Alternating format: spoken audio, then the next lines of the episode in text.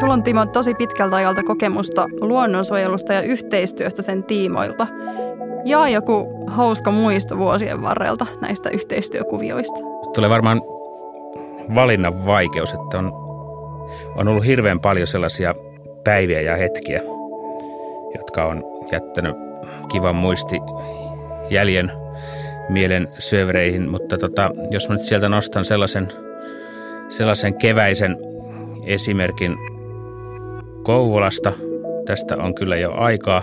Se jäi mieleen, koska silloin oli mun syntymäpäivät ja mun työtiimini laulo onnittelu laulun UPMn metsälaavulla ja kello oli silloin 03.30 huhtikuun lopulla ja tunti siitä eteenpäin, niin meillä oli noin sata linturetkeilijää ympärille, jotka me oltiin kutsuttu sinne UPMn metsiin yhdessä lintuyhdistyksen kanssa lintuaamua viettämään. Ja tämä kutsu oli paikallislehdessä vapaamuotoisena kutsuna. Siinä makkaratkin luvattiin sitten paistaa siinä ilmoituksessa ja me ei tiedetty yhtään, että kuinka monta on tulossa. Ja mietittiin, tuleeko kukaan, että jaksaako ihmiset herätä, kun se oli aamuyöhön varattu se aloitusaika. Ja sitten sieltä auto kerralla alkoi tulla ihmisiä ja aloitti vähän huolestua, että miten kabanosseille käy, että riittääkö. Kun meitä oli satakunta siellä ja meillä oli upea lintuaamu lintuharrastajien kanssa. Ja tämä on yksi esimerkki meidän, meidän yhteistyöstä muiden kanssa.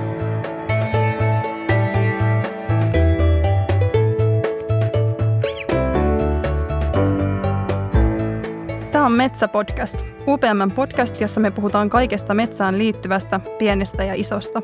Mun nimi on Inka Musta ja vastaan kansainvälistä metsäasioista UPMllä. Ja minä olen Timo Lehesvirta ja vastaan kestävän metsätalouden kehittämisestä.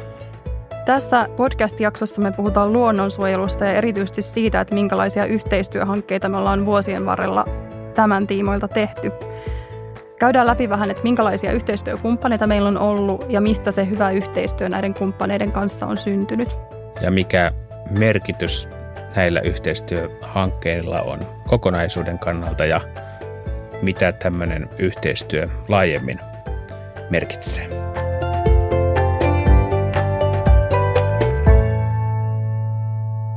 Miten Sinka, meillä on ollut tämä yhtiön oma luonnon monimuotoisuusohjelma – jo pitkään. Kerrotko sä vähän, vähän siitä, että minkälainen se on ja, ja mistä kaikesta se koostuu?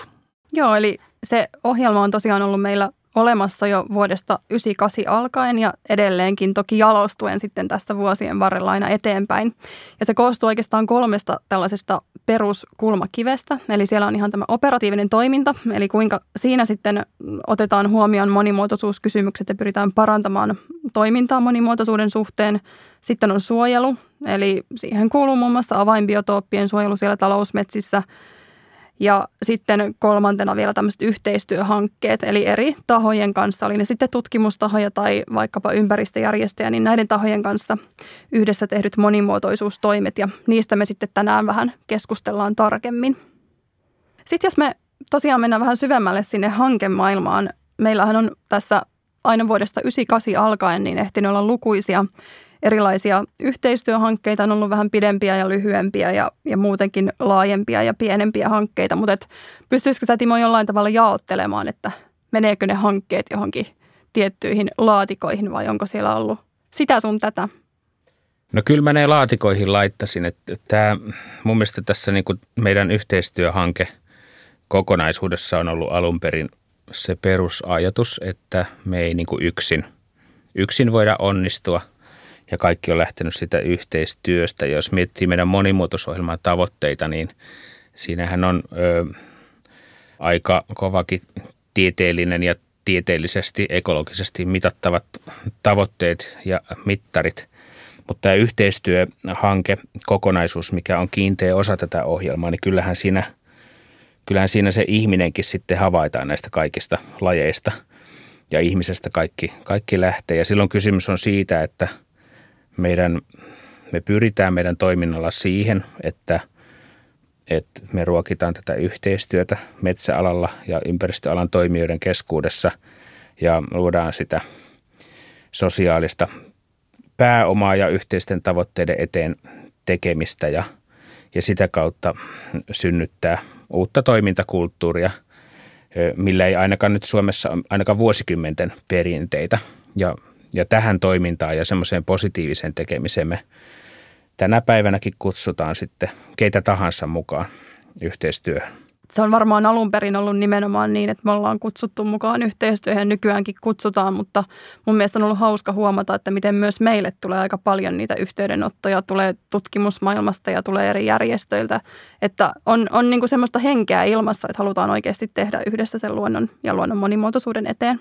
Ja kansainvälisesti tämä streamlining, valtavirtaistaminenhan on yksi niin kuin perusotsikko näissä kestävän kehityksen missioissa ja visioissa ja toivottavasti myöskin sitten käytännöissä, niin, niin kyllähän se on tämän päivän ilmiö, että yhä useammat ovat mukana, mukana tässä toiminnassa ja, ja vaikka varmasti metsäpuolella ja etenkin suomalaisessa sosiaalisessa mediassa ja mediassa muutenkin varmaan tämmöinen kahtiajako edelleenkin näyttäytyy poikkeuksellisenkin vahvana ajoittain, niin siinä rinnalla on kuitenkin sitten taas ihan päinvastainen ilmiö – missä yhä matalammalla kynnyksellä eh, taloustoimijat ja, ja ympäristön suojelua tärkeänä pitävät muut tahot toimii yhteistyössä. Joo, ja tämä on tosi upeaa, koska kun mietin vaikka meitäkin toimijana, niin toki meillä on sitä tietoa ja osaamista ja kokemusta, mutta kyllä mun on hirveän vaikea kuvitella, että me tehtäisiin semmoisessa tyhjössä ihan keskenämme upeita hankkeita, vaan kyllä sinne tarvitaan aina niitä toisia tahoja myöskin mukaan.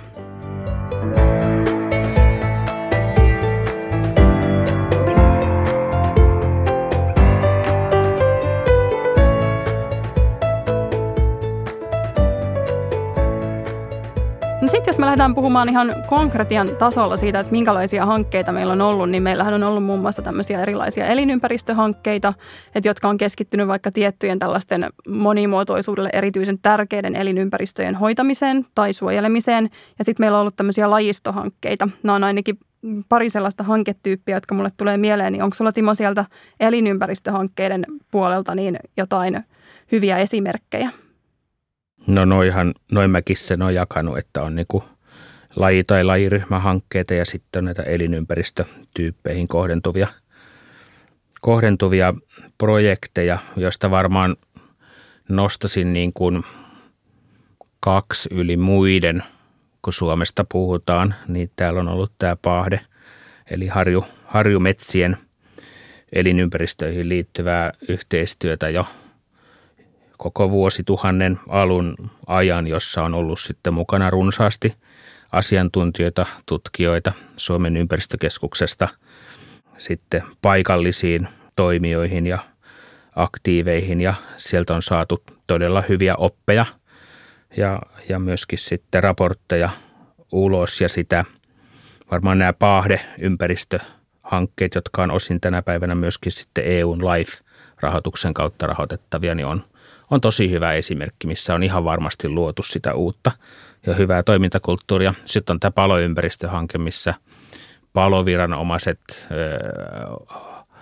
vapaa palokunta, toiminta, joka laajemminkin näyttäytyy sitten kylätasolla kyläyhteisöissä sellaisena ilmiönä, että tullaan niin kuin aika oudon äärelle, mutta, mutta että on ollut upeaa nähdä niin kuin nämä palontorjunta-ammattilaisetkin kiinnostuneena kuulemassa ja oppimassa vaikkapa jostakin kulokauniaisesta tai muista paloalueiden ötököistä. Ja, ja mun mielestä tämä on just sitä sellaista, mitä, mitä me tarvitaan ja mitä tavoitellaan tässä, että tämä luonto tulee tutuksi niin kuin yhteisen tekemisen kautta. Hmm. Oliko vasta viime viikolla, kun tässä kateltiinkin tämmöistä yhtä säästöpuuryhmän polttovideota, se oli, se oli myös tämmöistä niin kuin paloelinympäristöjen luomista. Ja tämä on kyllä sillä tavalla kiva esimerkki, että siinä tulee se hyvin vahva käytännön tekeminen, että tarvitaan ne vapaa-palokuntalaiset sinne sytyttämään paloa ja valvomaan sitä, että miten se palo siellä sitten hallitusti toimii. Sitten siellä voi tulla vaikka tätä lajistoinventointipuolta, eli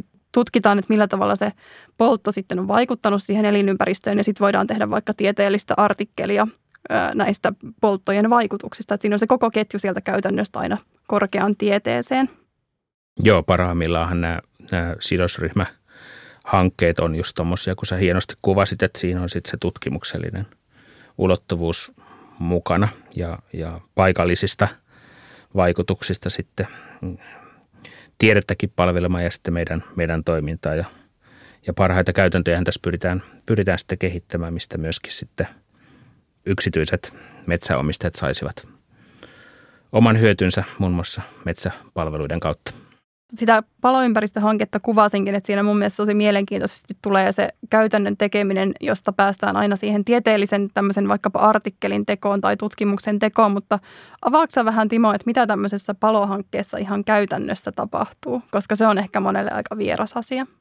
Joo, no se on varmaan hyvä, hyvä avata jo senkin takia, että maailmallahan maasto- ja metsäpalojen torjunta on yksi keskeisistä suojelukeinoista, että maa palaa liikaa ja me edelleen muistetaan, muistetaan uutiset esimerkiksi Brasilian metsäpaloista tai, tai Australiasta tai sitten Etelä-Euroopasta ja, ja muualta. Ja se on yksi keskeinen, keskeinen asia kansainvälisessä keskustelussa, mutta Suomihan on niin erikoinen, erikoinen maa sitten siinä mielessä, että täällä, täällä voidaan ne – palohehtaarit melkeinpä päättää suunnittelupöydissä etukäteen, että täällä on niin vahva se palontorjunta korkealla tasolla ja, ja sitä kautta meillä ei, ei ole sitä riskiä, mitä, mitä muualla on. Ja jopa niin, että näitä paloja on metsälajiston kannalta vähän ja osa näistä lajeista on sopeutunut pohjoisella havumetsävyöhykkeellä niihin ympäristöihin, mitkä, mitkä sitten osittain välillä palaa ja ne on hyönteisiä, paloalueiden hyönteisiä. Ne on sieniä, jotka lisääntyy palaneella karikkeella ja ne on hiiltyneellä puulla eläviä lahottajayhteisöjä. Ja näitä me pyritään palauttamaan ja luomaan tälle lajistoryhmälle paloympäristöhankkeessa elinympäristöjä. Ja tässä hankkeessa poltetaan säästöpuuryhmiä, tehdään metsänhoidollisia kulotuksia – uudistusaloille poltetaan harjujen rinteitä ja välillä myöskin ihan laajempia suojeltuja metsäalueita. Ja näillä menetelmillä pyritään näihin monimuotoisuustavoitteisiin tämän palolajiston osalta. Joo, monethan näistä paloelinympäristöistä riippuvaisista lajeistahan on nykyään uhanalaisia juuri sen takia, että niitä metsäpaloja Suomessa ei, ei enää juurikaan esiinny. Sä oot ollut keskustelemassa varmaan sitten näiden, oli ne nyt sitten niitä vapaapalokuntalaisia tai muita tämmöisiä paikallisia talkoolaisia, jotka on tekemässä näitä luonnonhoitohankkeita, niin minkälaista kokemusta sulla on niistä keskusteluista heidän kanssaan? Miten he suhtautuu tämmöiseen tekemiseen? No hämmästyttävän varauksettomasti ja mielenkiinnolla ja innostuen. Että mä en ole missään vaiheessa kohdannut sellaista, että joku ei olisi ylipäänsä halunnut lähteä, lähteä mukaan. Että tämä on ollut niin kuin mun se, niin kuin se mieleeni kirjaama havainto suomalaisesta ihmisestä tuolla maakunnissa. Että he on täysin valmiita, valmiita tulemaan mukaan ja siinä niin kuin mun oppini on ollut se, että se kun puhutaan, että ihmiset vieraantuu luonnosta tai se politisoidaan tai, tai ei, ei nähdä tai välitetä tai ymmärretä. Ja sellaiseltahan tämä suomalaisten luontoisuudessa saattaa – Hesaria lukiessa näyttääkin. Mutta mut sitten kun sä lähdet tota kohtaamaan ihmisiä ja tekemään yhdessä, niin siellä on, siellä mun kohtaamani luontosuomi on, on erilainen. Joo, siinä ei ole ehkä näitä kaikkia mainitsemaisia twistejä mukana poliittisesta keskustelusta ja poteroitumisesta alkaen. Kyllä, juuri näin. Mikä, Inka, sun mielestä olisi tämmöisen hyvän ja hedelmäisen yhteistyön esteenä – että onko siinä jotakin semmoisia jarruja tai muureja, mitkä estäisi niin toimimasta yhdessä, vaikka nyt tämmöisen aika ison metsätaloustoimijan kanssa, kuten me nyt täällä UPMssä edustetaan. kyllä siinä varmasti voi tämmöisiä esteitä olla, että eihän se, niin kuin molemmat varmaan ollaan käytännössä huomattu, niin ei se yhteistyön rakentaminen aina ihan mutkatonta välttämättä ole. Ja ollaan aikaisemminkin joskus näissä podcast-jaksoissa puhuttu siitä, että tarvitaan ensinnäkin se luottamus. Eli pitää olla varmaan semmoinen jaettu käsitys siitä, että mihin, mihin sillä yhteistyöllä ollaan oikein pyrkimässä ja mistä siinä puhutaan.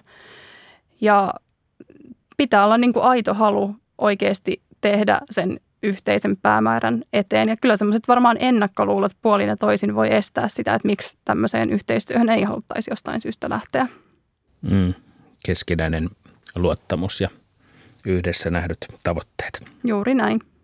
Mulla tulee myös mieleen tästä tota, omankin työuran ajalta yksi semmoinen tosi kiva ja pitkään jatkunut yhteistyö. Sekin on tainnut kestää jo noin parikymmentä vuotta ja tämä on nyt sitten taas ei elinympäristö, vaan sitten tätä lajisuojelupuolta. Eli UPM on tehnyt pitkään Sääksi-säätiön kanssa todella hyvää yhteistyötä. Eli Sääksi on siis tämmöinen päiväpetolintu, mikä on aikoinaan Suomessa ollut erittäin uhanalainen, mutta sen kanta on saatu nyt sitten elinvoimaiseksi tämmöisellä erittäin sitkeällä työllä. Ja tässäkin on taustalla ollut semmoinen kohtuullisen pieni lintuharrastajien joukko, jotka on sitten ottanut tämän sääksen pelastamisen ihan asiakseen ja elämän tehtäväkseen ja tehnyt todella upeaa työtä sen hyväksi jo pitkän aikaa. Ja tämä on ollut mun mielestä semmoinen, mikä on mua itseä niin koskettanut, kun on nähnyt sen, sen intohimon, millä nämä henkilöt tähän, tähän sääksen suojeluun suhtautuu ja sen paneutumisen, että siellä niin kuin kahdeksankymppiset herrat rakentavat sääksen tekopesiä, kiipeävät sinne korkealle puihin rakentamaan niitä ja muuta. Että kyllä siinä täytyy silloin olla todella niin oikeasti intohimo siihen tekemiseen. Mikä Inka sun mielestä, kun sä toit tämän sääksi, sääksi suojelutyön onnistuneena esimerkkinä, niin osaatko sanoa, että mikä siitä nimenomaan tästä yhteistyöstä niin tekee menestyksekkään ja onnistuneen muuta kuin tietysti tämä upeiden sääksimiesten intohimo, niin sehän on ollut aina yhtä pysähdyttävää.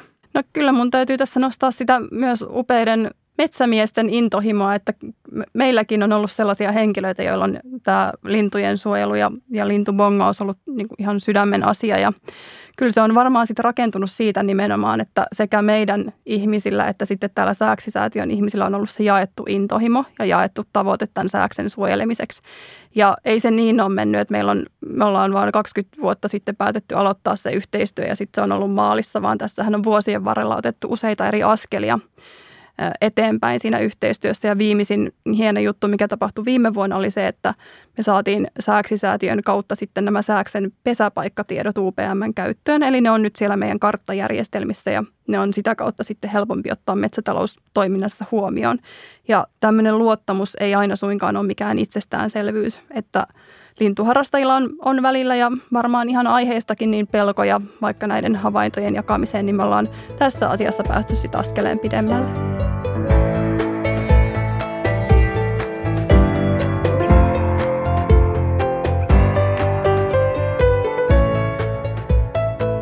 No minkälainen on Inka onnistunut yhteistyöhanke? No mun mielestä sitä voi tarkastella ainakin kahta kautta.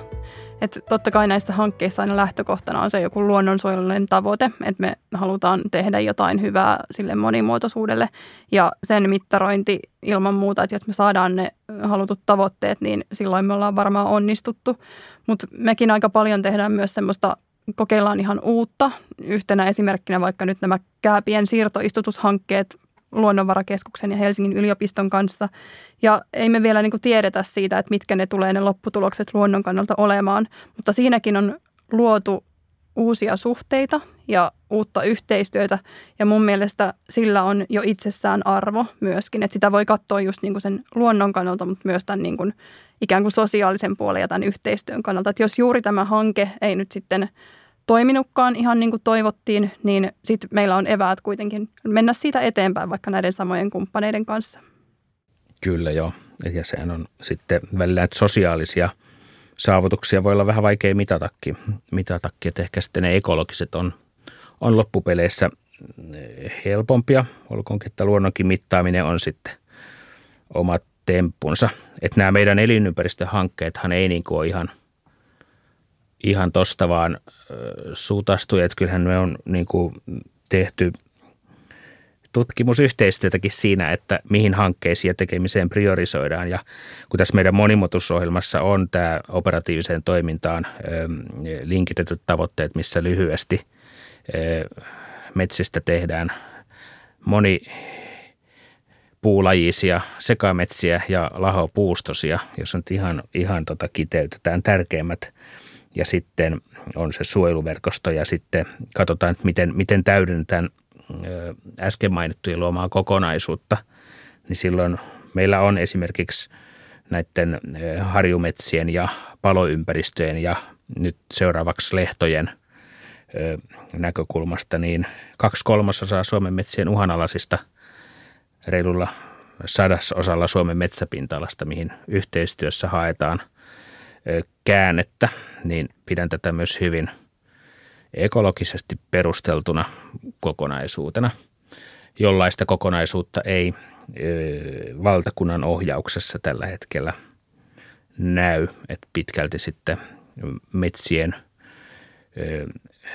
biodiversiteettikysymykset on enemmän siellä poliittisella debatilla hoidettu. Joo, tämä on tosi tärkeä pointti, että, että mihin sit niitä resursseja kohdennetaan, koska ilman muuta niin meillä kuin niillä meidän yhteistyökumppaneillakin on rajalliset resurssit, ihan taloudelliset, mutta myös niin kuin henkilöresurssit, mitkä me voidaan käyttää tämän tyyppisiin hankkeisiin, niin totta kai se pitää sitten arvioida, että missä me saadaan paras hyöty sitten myös niille panoksille, mitä niihin käytetään. Mitkä tota, tämmöisessä yhteistyössä on, on ne tärkeimmät sidosryhmät ja, ja millä perusteella ne ovat ne? No jos mietin näitä hankkeita, mitä meilläkin on tässä vuosien varrella ollut, niin me ollaan tehty tosi paljon tutkimustahojen kanssa yhteistyötä. Eli meillä on ollut eri yliopistoja siellä mukana. On ollut Luonnonvarakeskusta, Suomen ympäristökeskusta esimerkiksi.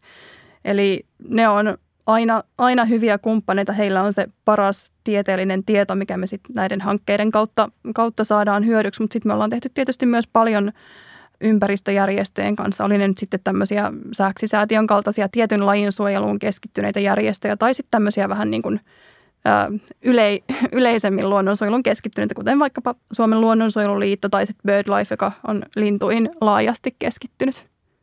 Joo, ja tietysti sitten metsänomistajat on yhtenä keskeisenä ryhmänä tässä toiminnassa mukana. Mä aloin tuossa miettimään sitä, että puuttuuko tästä joitakin tahoja. Ja meillähän on ollut sitten tota, joitakin ö, projekteja meidän lopputuoteasiakkaiden kanssa, eli tuolta maailmalta, jotka sitten ö, ovat näiden meidän lopputuotteiden ö, kanssa tekemisissä siinä ketjun toisessa päässä. Ja mä itse ajattelen tätä sidosryhmäyhteistyön kehittymistä alkaneella vuosikymmenellä, niin mä näen hyvin vahvoja merkkejä siitä ja vahvana näkymänä sen, että me tulevaisuudessa yhä useammin saadaan meidän lopputuoteasiakkaita mukaan tähän,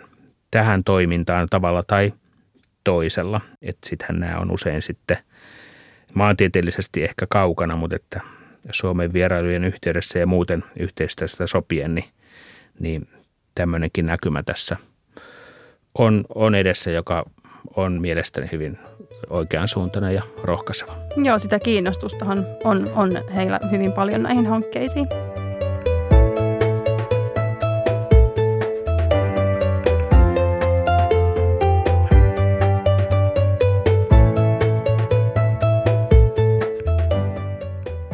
Puhuttiin niistä paloelinympäristöhankkeista tästä ja taisit mainita jossain kohti, että seuraavaksi olisi tulossa sitten tämmöistä lehtohanketta. Ja lehdothan on toinen tämmöinen hyvin, niitä on vähän, siis prosentuaalisesti hyvin pieni osa meidän metsistä on lehtoja. Mutta ne on sitten just tämmöisiä monimuotoisuuskeskittymiä usein, että niillä elää paljon myös uhan, tai ylipäätään paljon lajistoa ja paljon myös uhanalaista lajistoa. Ja meillä on nyt tässä sitten suunnitteilla seuraavaksi vähän keskittyä niihin lehtoihin ja, ja tota, niiden monimuotoisuuden vaalimiseen.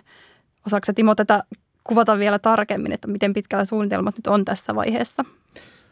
Joo, no meillä on itse asiassa pöydällä ollut aika pitkänkin se suunnitelma ja me on niin kuin haettu valtakunnan taholta tähän ohjausta ja pikkasen on hämmästynytkin siitä, että niin paljon kuin näistä uhanalaisista metsälajeista halutaan pitää huolta ja suojella, niin, niin näitä lehto, lehtohanketta ei vaan saada käynnistetyksi, vaikka puolet metsien uhanalaisista esiintyy, esiintyy lehdoissa, että tuntuu, että pelkästään nämä suojeluratkaisut, mitkä on kaikkein kalleimpia, niin herättää laajalaisempaa kiinnostusta. Mutta meillä on nyt sitten se aihio, aihio siihen lehtolajistoon sellainen, että, että meillä on eri lehtokeskuksia. Meillä on hallinnollisesti suojeltuja lehtoja ja talousmetsälehtoja. Meillä on vesitaloudeltaan kuivia, tuoreita, kosteita lehtoja. Ja sitten meillä on lehtolajisto, joka keskenään lehtojen eri kehitysvaiheissa elää siellä lehtokohteilla. Ja tähän haetaan sitten seuraavassa yhteistyöhankkeessa, elinympäristöhankkeessa kehitystä ja vastauksia, että millä tavalla lehtolaiston suojelua voidaan suunnitelmallisesti kaikkien kanssa yhdessä kehittää. Joo, ja voisin kuvitella, että tämä tulee olemaan joku sellainen kombo, että osa näistä lehdoista varmasti vaatii sitä suojelua, mutta että osassa lehdoistahan ongelmana voi olla vaikka se, että ne kuusettuu. Eli tämmöiset alkujaan lehtipuuvaltaiset lehdot pyrkii helposti kuusettumaan ja silloin siellä monen lehtolajin elin, elinolosuhteet heikkenee, joten joskus ne voi vaatia sitten sitä hoitoakin rakennepiirteet huomioon ottaen. Me on puhuttu nyt meidän monimuotoisuusohjelmasta ja keskitytty näihin yhteistyömuotoihin sen ohjelman toteuttamisen puitteissa ja todettu, että yksin ei pärjätä, halutaan kaikki, kaikki mukaan, mutta kerropa vielä tämä meidän iso kuva ja tavoite, mikä, mikä me on itsellemme asetettu. Tosiaan nämä hankkeet kytkeytyy tämmöiseen laajempaan kokonaisuuteen, eli UPM on asettanut tämmöisen tavoitteen omien metsiensä osalta, eli me halutaan parantaa luonnon monimuotoisuutta meidän omissa metsissä. Ja nämä hankkeet on, on tässä tosi isossa roolissa, että totta kai on tämä operatiivinen toiminta ja ohjeet siellä, sitten on nämä suojeluratkaisut, mutta nämä hankkeet on, on iso osa sitten tätä monimuotoisuustavoitteen saavuttamista. Sitten mennään vakioosuuteen eli viikon lajiin. Timo, nyt sä et ole enää vaatekomerossa kaivelemassa sitä laatikkoa, vaan täällä ihan oikealla studiolla, mutta onko täälläkin laatikko mukana ja mitä sieltä löytyy tänään? No meillähän on tämä virtuaalinen lajiboksi tässä ollut, jossa on nämä parikymmentä tuhatta metsäistä suomalaista alkuperäislajia. Ne on aikaisemmin otettu sieltä noin niin kuin arpomalla, mutta nyt meillä on erillinen tämmöinen hankepoksi tässä, kun puhuttu näistä elinympäristöhankkeista. Ja, ja tuota, sieltä löytyy tältä Harjuhanke, Harjumetsä hankepoksista löytyy kangasajuruoho, joka on ehkäpä tämmöinen symbolisin ja keskeisin meidän Harjuhankkeen laji, joka kasvi avainlajina harjualueilla tarjoaa lukusille hyönteisille, joista monet myöskin uhanalaisia, niin ö, elämän ö, ravinto kasvina. Ja näillä pahderinteiden ennallistamisella ja, ja, ja hoidolla elvytetään kangasajoruoho esiintymiä ja osin kangasajoruoho helpottaa myöskin metsäautotieverkosto, jonka laitamilla – kangasajoruoho on huomannut oman ekologisen käytävänsä.